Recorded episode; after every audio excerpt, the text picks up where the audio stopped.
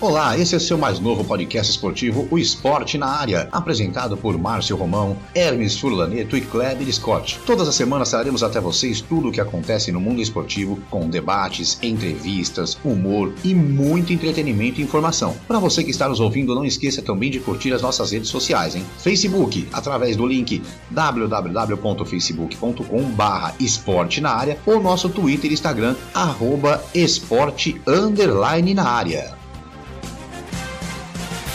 É isso aí, olá, seja muito bem-vindo, muito bem-vinda aí, boa tarde, bom dia, boa noite para você. Apresentação Márcio Romão, Hermes Furlaneto e hoje, é, novamente, o Kleber teve um problema aí, a gente tá mais azarado que o presidente para escolher ministro da educação. É isso aí, Kleber, de novo, teve um probleminha aí, mas semana que vem vai estar tá com a gente com certeza. E a gente vai estar aqui de novo com vocês aí debatendo, repercutindo e conversando sobre tudo o que acontece no mundo esportivo. Lembrando para você, pode nos acompanhar aí em seu tocador de podcast preferido. Não deixe de nos seguir. Bom dia, boa tarde, boa noite, Hermes. Bom dia, boa tarde, boa noite, Márcio. Com certeza muita coisa para falar, né? É isso aí, ó. Essa semana a gente tem alguns assuntos para falar Vamos falar aí sobre agora a certeza da venda aí. Corinthians e Inter fecharam a venda do Gustavo. Vamos falar aí do zagueiro também do São Paulo, um zagueiro ainda iniciando a carreira, mas já pediu rescisão do São Paulo, pode ir embora para o Barcelona, que é o Lucas Fasson. Vamos falar também da transferência do Arthur para o Juventus da Itália. Sobre a CBF aí, que já anunciou a volta do Brasileirão em agosto, possivelmente em agosto, né? Se tudo der certo. E vamos falar um pouquinho do Campeonato Carioca, mas falar um pouquinho mais sobre o Fluminense. Algumas coisas aí que a gente quer falar, umas opiniões que a gente tem sobre o time do Fluminense que tomou uma trauletada no final de semana, né, Hermes? Nossa, exatamente. Não, não viu a cor da bola, que coisa, né? É, vamos falar um pouquinho sobre esse time do Fluminense aí que tem algumas coisas curiosas para falar. Bom, aniversariantes da semana, como a gente sempre faz aqui, começando. Primeiro aniversariante é o reizinho da toca, Ramon, meia, grande meia, fazendo 48 anos. O Ramon que apareceu lá no Cruzeiro, passou por Bahia, Vitória, mas é, realmente teve a imagem marcada no Vasco, né? Exatamente, o Ramon, meia de. Um meia, um meia clássico, né? Apesar de ter uma característica um pouco já mais de carregar a bola, mas assim, meia clássico, um jogador muito habilidoso, é muito, muita técnica, uma visão de jogo muito diferenciada e um grande jogador, quase 50 anos, né? Como o tempo passa. É, o Ramon ficou muito marcado com a camisa do Vasco, mas ele foi campeão mineiro, campeão da Supercopa da Libertadores e campeão da Copa do Brasil pelo Cruzeiro depois passou por Vitória, foi campeão, foi tetracampeão baiano pelo Vitória, e aí no Vasco foi campeão brasileiro 97, Libertadores 98, é, Rio São Paulo 99, passou lá por Joinville também, e foi bola de prata em 2002, né, um grande meia, né, Hermes? Construiu uma, uma carreira muito importante, os títulos aí, né, em vários grandes clubes do Brasil, títulos significativos, sempre com boa participação, um jogador muito regular, viu, Márcio? Um jogador que não teve muita alternância entre altos e baixos, ele sempre foi um jogador de, de média muito boa no futebol brasileiro. É um, um jogador aí que fa faz falta nos dias de hoje, esse camisa 10, esse carregador de bola aí, que não é uma posição tão fácil de encontrar mais. Com certeza, ele também que participou aí de seleção brasileira e tudo mais. Bom, outro aniversariante de hoje, fazendo 64 anos, Cláudio Adão, esse também era regular demais. Cláudio Adão, que apareceu no Santos lá em 1972, passou por Flamengo, Botafogo, Fluminense, Vasco, Corinthians.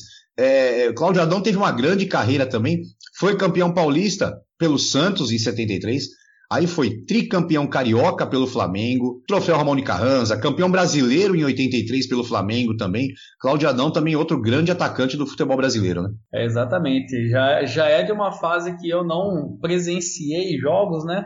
Mas com certeza eu como gosto muito de assistir futebol, né, futebol mais antigo, ver jogos antigos aí, o Claudio Adão realmente uma história muito grande no futebol brasileiro. Jogador muito bom também. 70 anos já, Márcio? 68 anos? É, é meia. Peraí, deixa eu voltar aqui a página. 64. É, o tempo vai passando mesmo, mas um ótimo jogador, com certeza deixou seu nome marcado aí na, na história do futebol brasileiro. É, pouca gente se lembra, mas ele também estava no elenco campeão é, brasileiro de 90 pelo Corinthians. Cláudio Adão também estava no elenco. Eu lembro vagamente disso daí, mas assim, é, vê-lo jogar mesmo, eu não, não, tive a oportunidade da carreira dele ainda vigente, né? Então as, as ideias, as referências que eu tenho do Cláudio Adão são de assistir mesmo jogos passados. Muito bom jogador. É, outro também fazendo aniversário, 66 anos, esse também você não, não vai se lembrar ou vai se lembrar pouco. Pode até se lembrar por ter visto jogos agora, da, esses jogos antigos que estão passando, é, Copa de 82 e tudo mais. Paulo Isidoro, 66 anos, olha, um belo um jogador, um belo ponta de lança, jogou aí por Atlético Mineiro, Grêmio, Santos, é, realmente fez o nome do Atlético Mineiro e passou pelo 15 de Jaú em 89, ô Hermes. É, exatamente. Essa daí eu conheço um pouco a história dele justamente pela, por essa passagem aí aqui, aqui por Jaú, né? É, grande jogador, como você diz, o ponta, né? Um, na época que o, que o ponta era um, era um pouco mais é, um pouco mais construtivo do que um ponta hoje, né? Hoje é muita velocidade e, mas a construção do ponta ela não é tão, tão intensa, né? É, aí já no caso dele a gente está falando de um ponta clássico mesmo, um jogador de muita qualidade, muita muita habilidade mesmo. É isso aí. Mais um aí fazendo aniversário, 45 anos, esse você conhece bem. Amoroso. Amoroso é um cara aí de uma carreira muito boa, né? Surgiu aí na base do, do Guarani, quando o Guarani era um uma potência, né? Até poucos dias aí no, no, nas redes sociais pipocou uma foto de um ataque do, do, do Guarani com Luizão, Amoroso e Djalminha. É, Amoroso, um, um ótimo jogador. Por onde passou, conquistou títulos. O São Paulo foi fundamental é, na, no Mundial 2005. Teve uma carreira muito boa na Itália também. É um, um cara que por onde passou deixou sua marca, um jogador decisivo que chama a responsabilidade, né? Toca para mim que eu resolvo isso daí. É mais ou menos assim que eu defino o Amoroso. É, Amoroso que apareceu lá na Copa São Paulo de Futebol Júnior em 94. Aí, como você falou aí do lado de Jalminha e tudo mais. Mas olha, foi campeão japonês, foi campeão da Libertadores pelo São Paulo, foi campeão mundial de clubes pelo São Paulo. E é engraçado, né? a gente lembra muito dele de São Paulo, lógico, porque a gente vê mais aqui por aqui o São Paulo jogar. O São Paulo ele só fez 26 jogos, mas em 26 jogos só fez 18 gols. Pouca coisa, né? Ele, ele jogou, acho que, olha, é, se não me engano, seis meses ou um ano no máximo no São Paulo. Eu acho que foram seis meses só no São Paulo. Mas muito intenso, chegou no, no meio da Libertadores é, e realmente fez a diferença naquele time lá. É, muito do, do, daqueles títulos lá se devem ao futebol do Amoroso. É, ele foi eleito o melhor jogador da final da Libertadores 2005, inclusive. É, exatamente, é, jogou muito mesmo. Ele é, é o tipo de jogador, Márcio, na, na minha opinião, assim, é que, que ele muda a, o patamar de uma equipe. Não porque é um, é um monstro, mito, sagrado, mas é porque é jogador que chama a responsabilidade. A gente, a gente vê hoje pouco jogador no Brasil, principalmente, que chama a responsabilidade, né? Que tipo, resolve o jogo difícil, que não se esconde na hora mais complicada. É, então o Amoroso é um, um desses aí. É, e falar em outro grande jogador aí, outro grande meio de campo, lateral esquerdo no início, mas depois um grande meio campo, fazendo 46 anos Zé Roberto, que está com 46, mas o corpo dele é de, de 30, né? Zé Roberto jogaria hoje ainda. que não, não tranquilamente, mas jogaria. O Zé Roberto é. é e, e, o pessoal acaba pegando muito por, por esse lado do, do, preparo físico dele, né? Mas o Zé Roberto é um grande jogador, Márcio. Ele tem uma. Ele, ele é um. Desde quando portuguesa é, quando ele surgiu, é, é, um, é um jogador diferenciado, muito técnico, muito habilidoso. É um cara também que provavelmente você deve ter a lista aí de títulos para passar para o pessoal que está escutando. Mas assim, deve ter uma lista vasta de títulos, porque é vitorioso, jogador que por onde passa, conquista. É, ele passou pela Portuguesa, foram 61 jogos quando apareceu na Portuguesa. Depois Real Madrid, Bayer Leverkusen, Bayer... ele teve 150 jogos pelo Bayer Leverkusen, 246 jogos pelo Bayern de Munique, não é pouco não. 133 jogos pelo Palmeiras e 119 pelo Grêmio. É uma, uma história muito, muito grande no futebol. É, é, nessa época que ele jogou fora, é, ainda era o começo dessa é, essa, essa situação de, de, muitos jogadores estrangeiros. Ele era do, não, um dos pioneiros aí que realmente fez o nome na Alemanha, brasileiro fazendo o nome lá. Jogador muito bom, uma história muito bonita no futebol brasileiro. É, ele falando em títulos, ele foi campeão brasileiro pelo Palmeiras em 2016 e Copa do Brasil também pelo Palmeiras 2015, pelo Santos campeão paulista 2000, 2007, pelo Bayern de Munique, tetracampeão alemão, tricampeão da Copa da Alemanha, bicampeão da Copa da Liga da Alemanha, pelo Real Madrid, campeão da Supercopa da Espanha, campeão espanhol, campeão da Liga dos Campeões e pela seleção brasileira, Copa das Confederações 97-2005, Copa América 97-99 e também foi campeão é, por um clube, Hermes, que acho que a gente podia torcer para ele, que é o Algarrafa. Algarrafa, com certeza. Eu acho que esse, é a esse, torcida desse time aí. Esse time a gente podia fazer parte da torcida, né? Ah, eu acho que a gente ia se dar muito bem, sendo os líderes da torcida, né? Com certeza. Mas é isso aí. Então, esses são os aniversariantes de hoje, como sempre aí, a gente trazendo para vocês os aniversariantes. E agora vamos falar um pouquinho sobre tudo que aconteceu nessa semana. Começar aí pela notícia que saiu, que, que foi veiculada hoje, né? É, a gente está gravando aí, para você que está escutando, a gente está gravando hoje, terça-feira, 30 de junho, e foi confirmada aí a venda, o Corinthians e o Inter de Porto Alegre emitiram um comunicado aí nessa, é, nessa terça-feira anunciando, chegaram a um acordo Gustavo está saindo fora mesmo. Gustavo está indo embora para o Gyeongbuk Motors da Coreia do Sul. E olha, a transferência não é barata não, viu, Hermes? Por quanto, Márcio? Tem aí? Tá, a transferência, é, ela, ela foi. Os números é, estão falando ainda, né? Não, tá, não chegou a ser confirmada, confirmada. Mas o valor total da negociação se aproxima de, de 16 milhões de reais. O Inter vai receber 2 milhões e 400. O Corinthians recebe 5 milhões. É que aí vem aquela parte do jogador fatiado, né? Tem 35% do Criciúma, o Taboão da Serra tem mais 20%. Mas enfim, o Corinthians leva 5 milhões, o Inter leva aí mais 2 milhões e meio. Não é pouco, não, hein? Não, é bastante. É... Pelo jogador, nada, assim, nada contra. Todo mundo tem que ter seu espaço no futebol. Deve ser um, deve ser um rapaz trabalhador aí. Você percebe que nas entrevistas que é uma pessoa de boa índole, mas tecnicamente falando, não dá para esperar muito mais do que ele já apresentou. Teve a boa fase dele ali com o Rogério, no, no Rogério Ceni no Fortaleza, né, que acabou é, aparecendo aí para o futebol brasileiro. Chegou no Corinthians até mostrando que talvez, né, seria um, um novo Dinei de repente aí, né, um jogador que, que, que não tem tanta técnica, mas que faz o gol que precisa na hora que precisa, mas é, depois de um tempo ele já a gente já viu quem realmente é o Gustavo, um jogador médio, assim, sendo muito muito positivo, é um jogador médio, não, não tem muito por, essa, por esses valores da transação aí, tem mais é que fazer o negócio. E você falou tabuão, né? Então, se vier uma porcentagem, tem no interior paulista, é, 2, 3 milhões para esses times garantem um ano, dois anos trabalhando. Ah, com certeza. E, e, você pega assim a, a história dele também. Ele veio para o Corinthians. Na primeira passagem dele, ele não vingou no Corinthians. Foi para o Fortaleza, fez um grande campeonato no Fortaleza com o Rogério Ceni, voltou para o Corinthians, de novo não deslanchou. Quando estava deslanchando, se machucou. Aí o Corinthians faz aquelas coisas que só o Corinthians pode explicar, né? Emprestou para o Inter, emprestou com 15% do, do, do passe. Ele também não jogou no Inter tudo isso e acabou sendo vendido, né?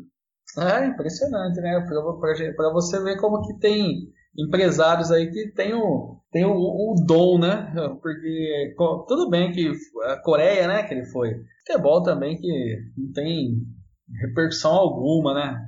Mas os valores são para time brasileiro são, são importantes. É uma venda, um negócio muito bem feito. Mesmo com sendo jogador fatiado, entre empresários e clubes, assim, é um negócio muito bom. É, hoje qualquer time que pega 5 milhões no jogador, Hermes, e, e principalmente a situação que está o Corinthians, e, e o Corinthians é, é, como a gente fala, né? Um no cravo, um na ferradura. Porque ao mesmo tempo que hoje fechou 5 milhões, a justiça foi lá e embargou 500 mil reais que o Marcelo Matos processou o Corinthians. Né? Ah, isso daí é.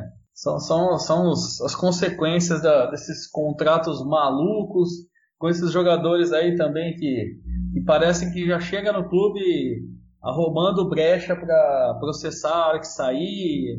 É, é, infelizmente é a rotina nos clubes brasileiros. Né?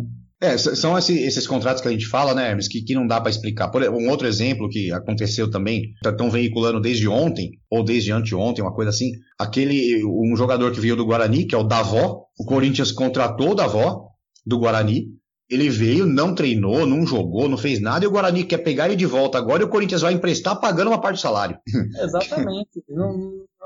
eu fico imaginando as pessoas que gerem os, os clubes, né? Principalmente os que a gente tem um pouco mais de acesso por ser o estado que a gente mora, então Corinthians, São Paulo, enfim. Se tivessem o mesmo procedimento nas empresas particulares, né, que muitos aí são empresários, né, são donos de grandes empresas, né, se tivessem essa conduta na empresa particular, se, se, se ela existir, existiria ainda, né, porque contratos esquisitos, totalmente descabidos, que, que assumem responsabilidades que, desproporcionais, um negócio que não dá nem para explicar, né? não dá nem para explicar. É complicado, né? Bom, e falando em coisa que não dá para explicar, agora mudando um pouco de, de notícia, aí vamos passar para a segunda notícia do dia, né? O zagueiro Lucas Fasson, um jogador novo, um jogador jovem do São Paulo, é, é, sub-20 ainda do São Paulo, estava aí entre os atletas cotados para é, reforçar o profissional. Ele foi lá e pediu uma rescisão unilateral. É, o São Paulo discorda, lógico, vai entrar na justiça ainda, tudo mais.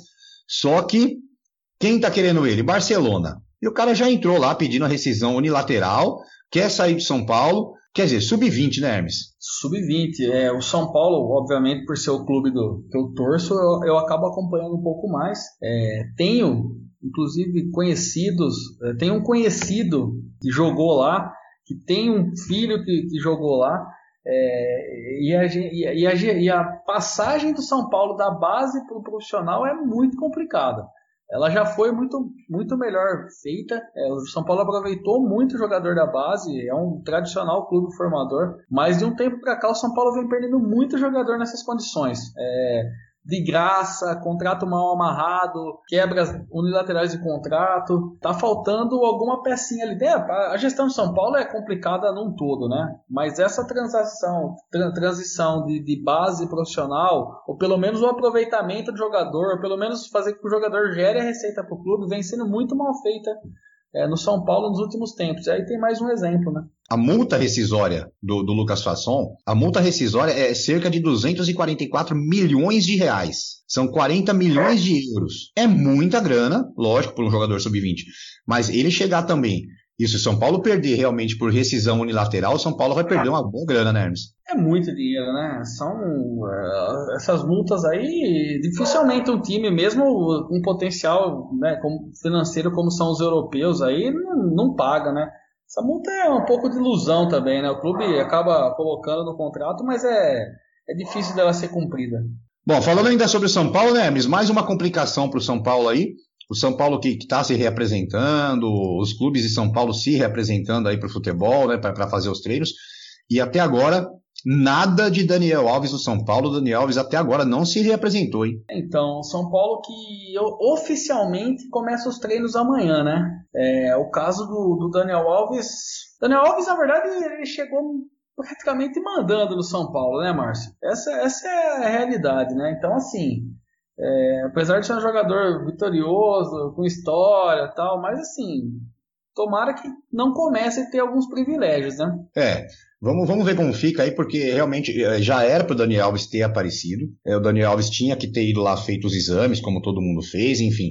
Só que ele não reapareceu. Aí teve essa notícia agora do São Paulo também, cortou o salário um pouco mais até do que tinha combinado com os jogadores, jogadores que parece que não estão aceitando esse corte maior do salário. Essa não vinda do Daniel Alves é outra coisa complicada, mas e principalmente a questão financeira do São Paulo que está se complicando também, né, Hermes? É, São Paulo ele, ele vem de dois anos com um déficit muito grande no, nos caixas, né? E eu imagino como esteja agora, né? São três meses praticamente sem faturamento. São Paulo diferentemente de alguns clubes, ele não tem um, um, um grande patrocínio master. É, então, assim, é, ele é um clube que, com certeza, nesses últimos meses é, né, gerados aí pela, pela, pela quarentena, pela pandemia, o São Paulo deve ter se complicado muito, Márcio, financeiramente. Já não tem uma gestão boa, já tem um presidente que vai sair no final do ano, então já deve estar tá meio que tocando do jeito que dá.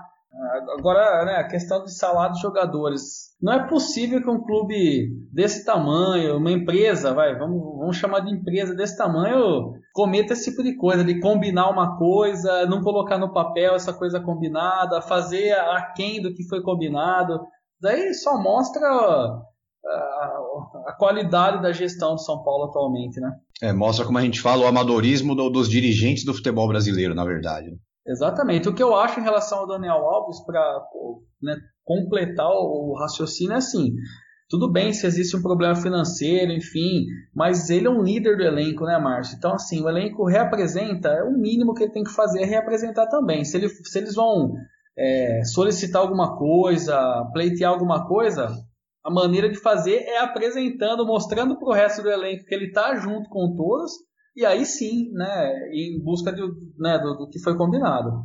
É, e principalmente, é, como você falou, é líder de elenco, é, todo mundo gosta do cara, é um baita de um jogador, é, na minha opinião, é o melhor jogador do São Paulo hoje, um dos melhores em atividade no Brasil, mas é aquela coisa, né, Hermes? Veio, é, aí entra aquela briga de diretoria, aquela briga interna, quem, quem trouxe, quem não trouxe, o pessoal do marketing que trouxe se comprometeu com uma coisa com ele e o financeiro não consegue resolver, e aí o financeiro joga para o marketing, o marketing joga para o Raí, o Raí joga para o Leco, e fica é. aquela coisa do nada resolvido, né? É a sensação que me dá, Márcio, é, eu não sei, a gente faz um programa comentando, né? É, não, não, a gente não, não tá dentro do clube, não tem esse tipo de coisa. Né? A gente opina o que a gente vê e, né, e, e fala, né? A sensação que me dá é a seguinte, o Daniel Alves veio para o São Paulo com um projeto na cabeça dele, inclusive, né? Que além da manutenção na seleção brasileira, justamente por isso que ele exigiu um contrato de quatro anos com o clube,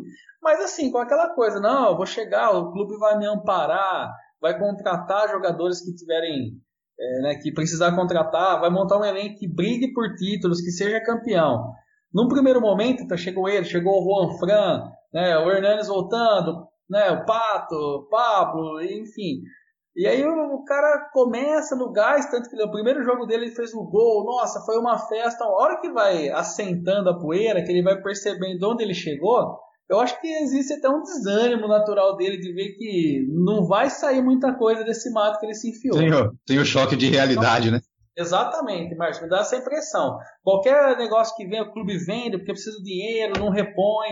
Aí ele deve olhar para o lado e falar, pô, peraí, mas nossa, eu sou Daniel Alves, né? É a história que eu tenho. E é assim que, que, que, eu vou terminar minha carreira, né? Sensação de longe que me passa é essa. É bem complicado.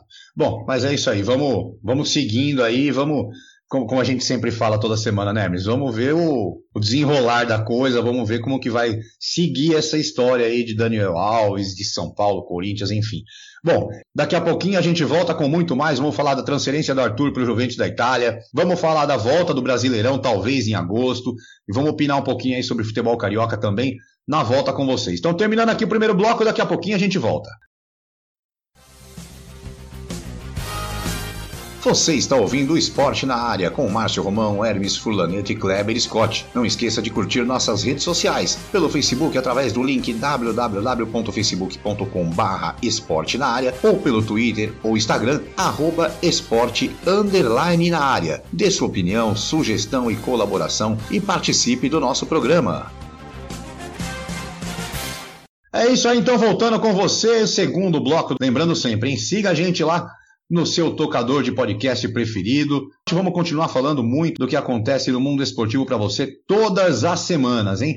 Olha, agora tem outra notícia aí, Hermes. É a confirmação da venda, né? Do Arthur indo para a Juventus da Itália. O Arthur que foi contratado pelo Barcelona ali junto ao Grêmio, uma grande expectativa, um belo do meio de campo, um belo meio campo, né, o, Arthur. Ele que tá ali, a transferência dele é, é novo top 3 aí de jogador brasileiro entre os mais caros da história, né? Para você ter uma ideia aí, os valores anunciados, o clube de, da Juventus pagou cerca de 72 milhões de euros, cerca de 437 milhões na cotação de ontem um jogador de 23 anos, né? E o valor pode chegar a quase 500 milhões. É, exatamente. O Arthur que foi contratado pelo Barça para ser o substituto natural da, das duas lendas ali no meio de campo do Barcelona, né? O Xavi e o Iniesta, mais precisamente o Iniesta. Na minha opinião como é, observador de futebol, ele ficou um pouco aquém do que a gente, do que pelo menos eu imaginava, né? Eu achava que ele nessa fase já estaria com o futebol um pouco mais apurado, uma sequência um pouco maior no Barcelona, mas assim, um jogador ainda muito jovem, com um talento enorme, um potencial enorme, tanto que a negociação chegou nesses valores aí que você que você falou para o pessoal que está tá nos ouvindo, né? E envolveu também o Pjanic, né, na, na, na troca, né? É, que também é um jogador muito bom. Então, assim, a Juve realmente investiu pesado e deve ter uma confiança muito grande no, no potencial do jogador. A Itália, se ele sobressair, é um futebol mais é, pesado, mais, né, mais forte, a marcação mais firme. Então, assim, é, se ele conseguir sobressair nesse cenário, a parte técnica dele vai fazer diferença. Ele vai se tornar um, um, um jogador aí muito valorizado no mercado, com certeza. É, ele apareceu como um grande meio-campo aí, um grande jogador, um talento enorme.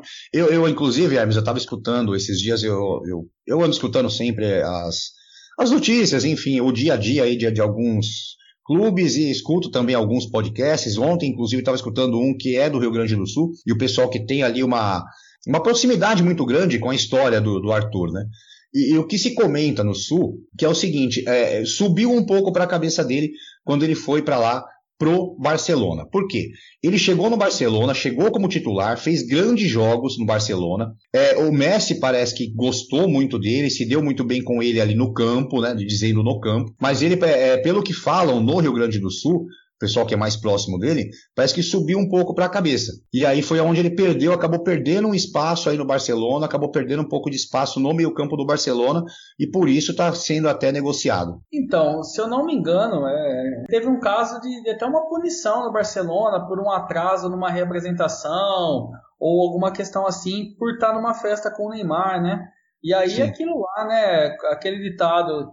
Eu não vou dar uma de chapolinha agora inverter ditado, mas é é, não sei o que que dorme com morcego acorda de cabeça para baixo, né? É, quem acompanha morcego dorme de cabeça para baixo. Exatamente, a andorinha que acompanha morcego acorda de cabeça para baixo, se não me engano. É. E é isso daí, né? Foi acompanhar o Neymar aí e acabou, acho que até dando uma queimadinha nele no, no Barcelona, mas tem tudo para se, né, se firmar como um, um, grande jogador e não e aí no caso não só para clube, né? A seleção precisa de um jogador desse nível também, né? Sim, a expectativa de todos agora até é, é aquela coisa. Ele está indo para um time, para o time da Juventus, o, futebol da Itália, que é um pouco mais forte do que o da Espanha, assim, forte na questão de pegada, de jogador de, de jogada mais dura, tudo mais. Só que ele está indo para o lado, jogar de um lado num cara que é paranoico pro futebol, né? É, é uma outra curiosidade, inclusive, eu não sei se você sabe disso, mas eu vou falar. Ele é o segundo, é o segundo jogador brasileiro só a jogar do lado do Messi e do Cristiano Ronaldo. Sabia disso? Do Então, eu, eu, eu sabia que, que eu, eu, não sabia que era o segundo, eu achava que era o primeiro. Quem que é não, o primeiro? Não, primeiro foi o Deco. O Deco. O Deco jogou na seleção portuguesa com o Cristiano Ronaldo e no Barça, né?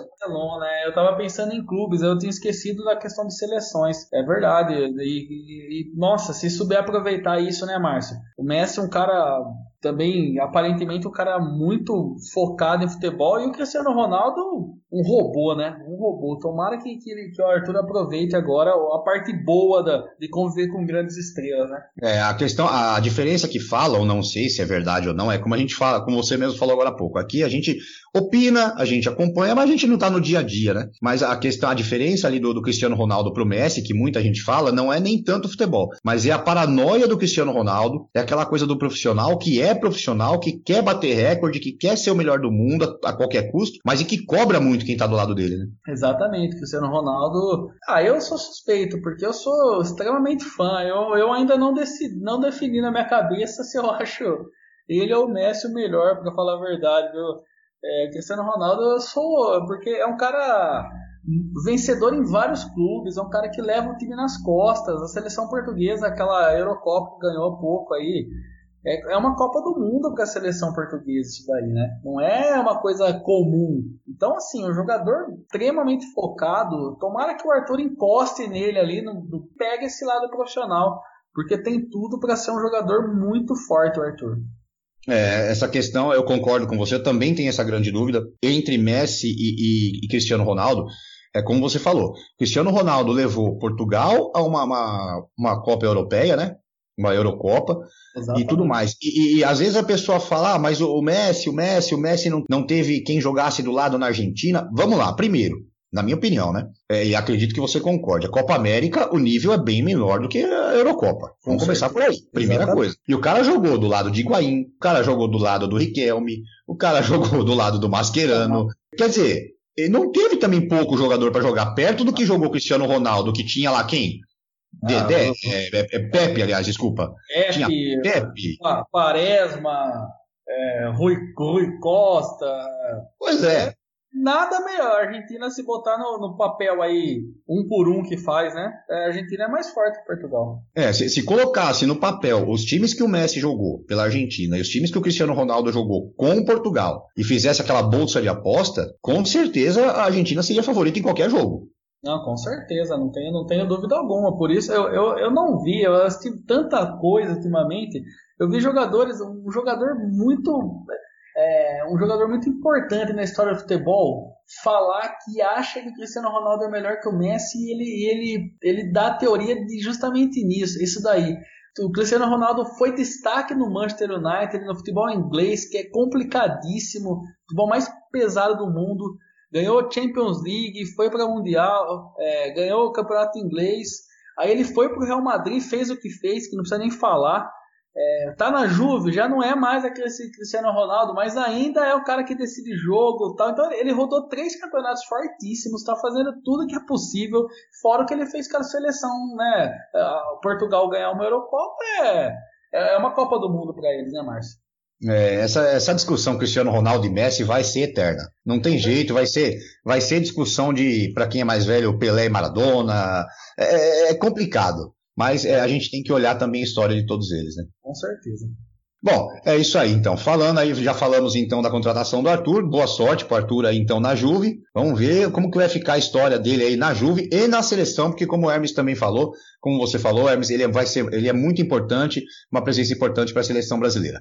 Falar em seleção brasileira, vamos falar de CBF. CBF aí que anunciou Brasileirão pode voltar dia 8 ou 9 de agosto, no final de semana de 8 e 9 de agosto. Essa é a previsão que a CBF trabalha com a volta do Campeonato Brasileiro. Se tudo correr certo, se tudo correr bem, né? E já falou, Campeonato Brasileiro volta dia 8 ou 9 de agosto, continua com a mesma disputa, a mesma fórmula de disputa, pode ir até fevereiro de 2021. Então, a data foi determinada aí no encontro da CBF com a Comissão Nacional de Clubes, os 40 equipes que participam da Série A e B do Brasileiro. Segunda divisão volta na mesma data, vai continuar, vai começar junto com a primeira divisão para o início de agosto, Hermes. É, exatamente. A CBF tentou várias fórmulas, várias negociações aí com os clubes, mas no final é, acabou prevalecendo aí a ideia dos clubes, essa vontade dos clubes de não diminuir intervalo entre jogos e obviamente com a possibilidade do campeonato entrar um pouquinho no próximo ano. Como as férias já foram também, né, Márcio? Então, assim, vamos embora, né? Vamos jogar e vamos até o final agora. É, eu acho que não, não cabe mais essa discussão, Hermes, se vai ter tempo ou não vai, porque tá todo mundo voltando agora.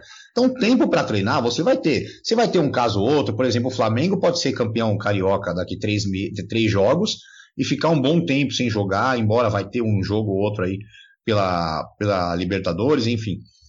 Mas é, vai ter tempo de treinar. Todo mundo vai ter tempo de treinar. A única coisa que não ficou certa é, com a volta do brasileiro é ver se até lá vai poder jogar na própria cidade ou se vai jogar fora da cidade. Dos 40 times, só teve um que não aceitou, que foi o Atlético Paranaense, que já falou que ele se recusa a, a, não treinar ou não jogar em Curitiba. Mas vai ter que jogar, né, Não tem jeito. Se você tem 40 times e 39 aceitam, dificilmente você vai ficar de fora, né? Ah, com certeza. É, a maioria esmagadora, né? Não tem nem o, como não tem como recorrer, não tem como questionar uma, uma diferença dessa. Márcio, a gente está vivendo um momento é, é, diferente, né? Um ponto fora da curva. Então, assim, muitas coisas vão sair em, em desagrado a, torcida, a clubes, a federações. Mas assim, é, a, a, opinião que eu tenho sobre tudo isso é ou é isso ou é nada, né? Então assim, é, esse ano vai do jeito que, que vai, não tem, não tem muito que, que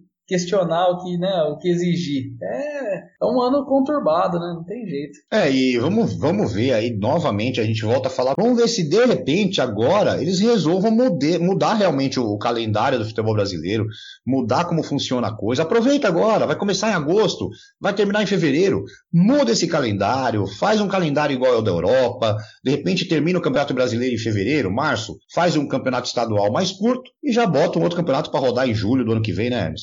Exatamente, mas eu acho que conhecendo um pouco que a gente conhece aí os, os nossos cartolas, né? Eu acho que vai sobrar para o estadual, Márcio. Não sei se você tem essa sensação também, é, mas como o brasileiro vai esticar até fevereiro, e aí o próximo já tem que começar em maio de novo, é, porque eu não acredito que vai ser feita essa adequação do calendário. Hum, sim, gostaria muito, mas não acredito. Eu acho que o estadual vai acabar sendo punido, entre aspas, por isso tudo, né? Vai acabar virando um campeonato de, de repente, só com os clubes do interior e os, e os grandes entram aí na, na, na, fase mata-mata final, eu acho que vai sobrar para os estaduais. Tem essa sensação, não sei você. É, vai, vai meio que cortar o calendário dos clubes menores, né? É, realmente, bom, campeonato estadual é, já foi a época, na minha opinião, pelo menos. Eu, eu acho que assim, para time grande, é, não tem mais o charme que tinha. Você pega um campeonato carioca totalmente esvaziado, você pega um campeonato paulista que você não vê atrativo, a não ser quando chega os quatro no final. O campeonato estadual, infelizmente, perdeu muito o charme que tinha antigamente, aqueles times fortes do interior, aqueles times que brigavam, que você ia pro interior e tinha estádio lotado sempre. É, mudou muita coisa, né, Hermes? Usando uma expressão bem do interior também, virou um estorvo, Márcio. O clube grande virou um estorvo jogar o paulista ou, ou carioca, ou enfim. É um campeonato que só desgasta, que só queima treinador, queima elenco, porque ele, se você ganhar não serve para muita coisa, mas se você perder serve, né? Para pressão, pra, né? Então assim, virou, virou uma pedra no sapato que ela só prossegue por questões televisivas, eu acho. Contratos feitos, enfim. Acho que num futuro não muito longe aí e essas, o campeonato estadual vai acabar, né? Os grandes vão acabar pulando fora desse barco aí. É, a gente vê hoje em dia muitos clubes aí grandes até que contratam treinadores, vamos colocar entre aspas, treinadores é, menores para o campeonato estadual realmente, para não queimar o treinador, para não queimar jogador. Ah, bota esse cara aqui, vamos colocar esse cara meio que tampão e deixa o estadual rolar. Quando tiver perto de começar o brasileiro, a gente contrata um treinador bom, e, e vamos ver o que dá, enfim. É, tá meio que rolando assim, né? É, exatamente, já, já não é de hoje, né? A gente vê aí até questão, tipo um título, né? Um título paulista hoje. Até que ponto ele, ele é, né? O risco que você corre para se esforçar ao ponto de ganhar um título paulista pode pesar muito no restante da temporada. Então, assim, eu acho que realmente que daqui a uns anos a gente vai ver os grandes pulando fora desse, desse campeonato aí. Tenho essa sensação. É, não, não vai longe, né? Vamos, vamos falar um cara que, para mim, foi, acho, que, acho que o único cara que deu sorte nessa pandemia foi o cara chamado Thiago Nunes. Que o Corinthians estava numa pindaíba, mas ele estava na, na, boca do inferno ali, ele estava naquela briga com a torcida, ele estava na briga com a diretoria. O campeonato parou, ele sumiu da mídia, ninguém mais vai falar dele, a torcida não briga mais com ele, o, o presidente não fala mais mal dele e ele vai, vai entrar no brasileiro, né, Hermes? Ele podia é. sair rodar no Corinthians fácil, fácil. Exatamente, o Corinthians estava aí numa. assim, eu acho menos difícil do que, do que se fala, né? São, eram cinco pontos com, né, à frente do, do primeiro que, que, rebaixa, mas são dois jogos, são seis pontos em disputa, né? É, mas a volta é contra o Palmeiras, né? Contra o Palmeiras, mas nossa, acho que entre o Corinthians e o primeiro que cai deve ter uns três clubes ainda, se não me engano. Então, mas assim, situação complicada. O Thiago Nunes é um cara que chegou com, com pompa de, de fazer de, de, com uma varinha mágica mudar totalmente o esquema do Corinthians, né? Até acho que é um cara que se manter no clube e ele vai dar um resultado, Márcio. Tem essa sensação. Mas eu não sei se o Corinthians vai manter, né? Mas eu, eu para mim, ele deu muita sorte com essa. se teve um cara que deu sorte com essa pandemia, foi ele. Porque eu, eu, na minha opinião, ele não ia emplacar no brasileiro, não. É, então, era o risco que ele estava correndo. Mas assim, não sei também se de repente o Paulista volta também, né? Então vai depender muito do que vai acontecer, né? De repente pega um Palmeiras na primeira rodada e já toma uma pancada, Márcio. É, vamos ver como que vai ser essa volta e se vai voltar, quando vai voltar. É. Porque, porque aqui em São Paulo tá complicada a situação, né? Ninguém sabe nem quando volta. Imagina. Mas é isso aí. Estamos terminando aqui o segundo bloco. Daqui a pouquinho a gente volta. Vamos falar um pouquinho aí de campeonato carioca com você, hein? Rapidinho, já já a gente volta. Olá, já curtiu nossas redes sociais? Ainda não? Então não esqueçam, pelo Facebook www.facebook.com esporte na área ou pelo Instagram e Twitter arroba esporte underline na área. Aqui você pode participar, dar opiniões, sugestões de pauta e muito mais. Esporte na área, todas as semanas trazendo até você muita descontração, entretenimento e principalmente muita informação e opinião sobre tudo o que acontece no mundo esportivo. E agora vamos falar um pouquinho de Campeonato Carioca, Campeonato Carioca que voltou, tinha voltado já com o jogo do Flamengo, agora esse final de semana Jogaram Vasco, Botafogo, Fluminense. O Vasco ganhou 4, de 4 a 0, se eu não me engano, ou 4 a 1, uma coisa assim. O Botafogo ganhou de 6 a 2. O Botafogo que fez lá é, protestos contra a volta do campeonato e tudo mais, mas acabou voltando. E o Fluminense que tomou uma trauletada do Volta Redonda, hein, Hermes? Nossa senhora, o Fluminense voltou daquele jeito, hein? Nossa, a torcida deve adorar, né? Ficar três meses sem ver o time jogar e a hora que volta, ver todos os rivais, né, ganhando os jogos no, campeonato e, e nossa senhora, que coisa horrorosa, Márcio. E você vê, é, era o único time que tinha campanha melhor que o Flamengo. Era um time que podia aí, de repente, porque a Campeonato Carioca também tem esse detalhe, né? O Flamengo terminando essa fase agora, faltam três jogos.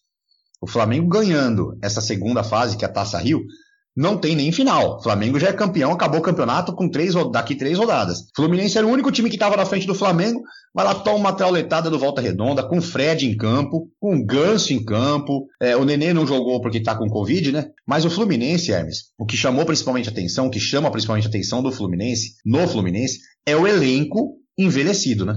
Exatamente. É o Fluminense na contramão de tudo que se prega hoje no futebol, não só brasileiro, mas como mundial Fluminense encheu o elenco de, de, de medalhões, é, jogadores aí em final de carreira. Os que não estão em final de carreira vêm de passagens muito ruins nos últimos clubes. Por exemplo, o Egídio, que, que deu aquela tesoura no peito do jogador do outro time, foi expulso, né? Fazia, fazia tempo que eu não vi uma falta feia daquela. Coisa horrorosa. E o Egídio acabou de ter um campeonato pífio, patético pelo, pelo Cruzeiro. Um dos principais responsáveis da, pelo rebaixamento.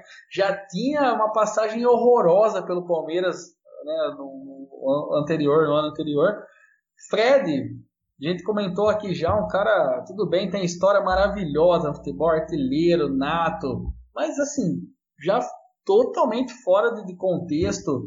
A situação é tão crítica lá, Márcio, que a torcida, a torcida falou assim: olha, que saudade do Nenê porque ele corre.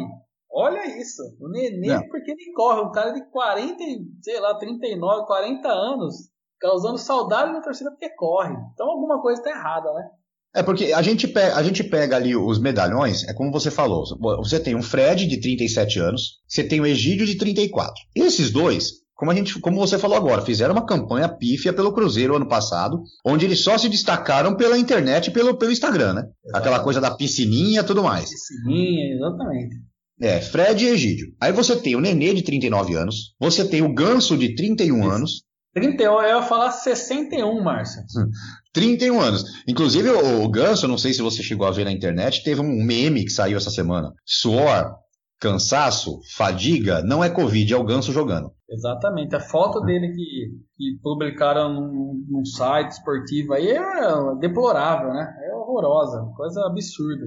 E, e fora esses quatro, que são os medalhões do time, você tem no elenco do Fluminense, tá? O Muriel, que é goleiro de 33 anos. Você tem aí dois zagueiros, tem o Digão de 32 e o Matheus Ferraz de 35. E você tem o Henrique, que também foi meia do Cruzeiro, que não jogou nada no Cruzeiro que inclusive agora parece que sofreu um acidente de carro, mas o Henrique também está com 35 anos. Exatamente. É um elenco muito envelhecido. É um elenco. Márcio, olha, se a gente. Depois mais uma a gente pode até, antes de começar o brasileiro, fazer um, uma brincadeira aí. Para mim, é elenco é de, de rebaixamento. Sem, mas não precisa nem começar o campeonato. É, já, já tá com um elenco master e que o cara não vai conseguir jogar todos os jogos. Quanto de 38 jogos, quantos jogos o Ganso, o Nenê, o Fred, o Egídio, o Digão, o Henrique vão conseguir jogar? Dificilmente você vai ter a mesma equipe por dois, três jogos seguidos. Ainda o Fernando Diniz ainda tinha um elenco lá, né, um pouco envelhecido e ainda conseguia tirar alguma coisa. Mas agora o Dar Hellman, um treinador gaúcho, um treinador que tem como característica um time aguerrido, um time é, intenso, como era o Inter, que ele, que ele né, fez uma boa campanha, pelo menos na minha opinião, uma boa campanha, uma boa história de teve no Inter. Como que você vai é, condicionar um elenco desse, de, dessa característica para um treinador aguerrido, entendeu? Então, assim, é tudo errado, é, é, absolut, absolutamente tudo errado, mal programado, mal pensado. É, isso daí acontece quando o clube contrata jogador não por planejamento, mas sim por oportunidade de negócio. Acaba é oportunidade de negócio, é agradar a torcida. Porque aquela coisa, e isso não é só Fluminense, se a gente pegar e a gente fizer um estudo nos próximos programas, vai ter time também que tem cara mais ou menos que a cidade. Só que assim, pega um time desse, você que tem um goleiro de 33, dois zagueiros acima de 32 anos, um meia com 35, outro meia com 31, um lateral com 34, é, um, um, atacante de 37 bota para jogar domingo 11 horas da manhã. Exatamente, lá em, lá no, Goiânia. Contra o esporte. É, não tem jeito, não dá, não, dá jogo. E outra, e não combina com a característica do técnico, Márcio. Entendeu? Se fosse um cara, ah, trouxe um, um cara que, faz o time jogar tocando bola, mas é um cara que você pega o, o, Inter do, do, do Oder Helma, aquele meio de campo era Patrick, Edenilson, D'Alessandro, era, era só gente mordendo, os laterais mordendo, aquela dupla de zaga mordendo o tempo inteiro. Não, não combina, não tem jeito, não dá certo não. É, eu acho que o planejamento é aquela coisa que a gente sempre fala, né, Hermes? O, o, a diretoria dos clubes, as diretorias dos clubes aqui no Brasil, os cartolas, eles não montam uma equipe é, pela característica do técnico. Eles montam uma equipe pelo que a torcida quer ou pelo, pela oportunidade de negócio. E, os caras, às vezes, eles contratam um técnico que é muito aguerrido e vai lá e contrata jogador que é só defensivo. Ou vice-versa, né? Exatamente. É, é, não tem programação alguma fazer um combinado desse. O time do Fluminense combina com qualquer coisa, menos com o Dor Helma. E só dando um pitaco rápido, já estamos terminando aqui o programa. É, isso é o que pode acontecer também com o Palmeiras agora, que o Luxemburgo, há três semanas atrás, tinha dado uma entrevista falando que o Palmeiras esse ano não ia jogar com camisa 10, que era o Dudu e mais 10, só que o Dudu ia jogar pela lateral, e agora pode perder o Dudu. E vamos ver o que, que vai ser do Luxemburgo também, né? É, exatamente. Uh, caiu como uma bomba essa história do Dudu, né? Pediu para ser vendido, um pouco abalado pelo, pelo problema extra-campo aí. O melhor jogador do Palmeiras é um jogador que nos últimos anos aí decide alguns jogos importantes, jogador que está sempre aparecendo, olha, mas se sair, se, se confirmar a saída mesmo, o Palmeiras vai ter uma queda bem grande aí no elenco, a não ser que repõe, né? Eu acho difícil porque aquele Crefisa já não tá gastando tanto mais, né? É, tá, não tá sobrando dinheiro como tava sobrando antes, né? Exatamente. Mas é isso aí. Bom, terminando por aqui, Hermes, considerações finais? Esportiva nenhuma.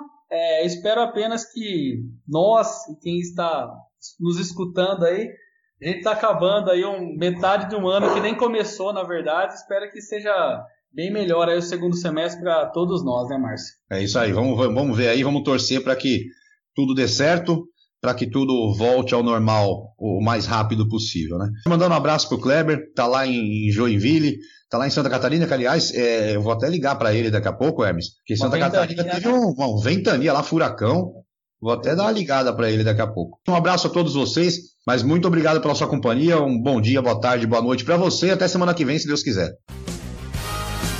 Você curtiu mais um Esporte na Área, o seu mais novo podcast esportivo. Aproveite e não esqueça de curtir nossas redes sociais, Twitter ou Instagram, arroba esporte na área ou pela nossa página do Facebook, www.facebook.com barra esporte na área. Esporte na Área, sua mais nova opção de podcast e informação a qualquer hora do dia ou da noite, sempre ao seu alcance e sempre junto com você.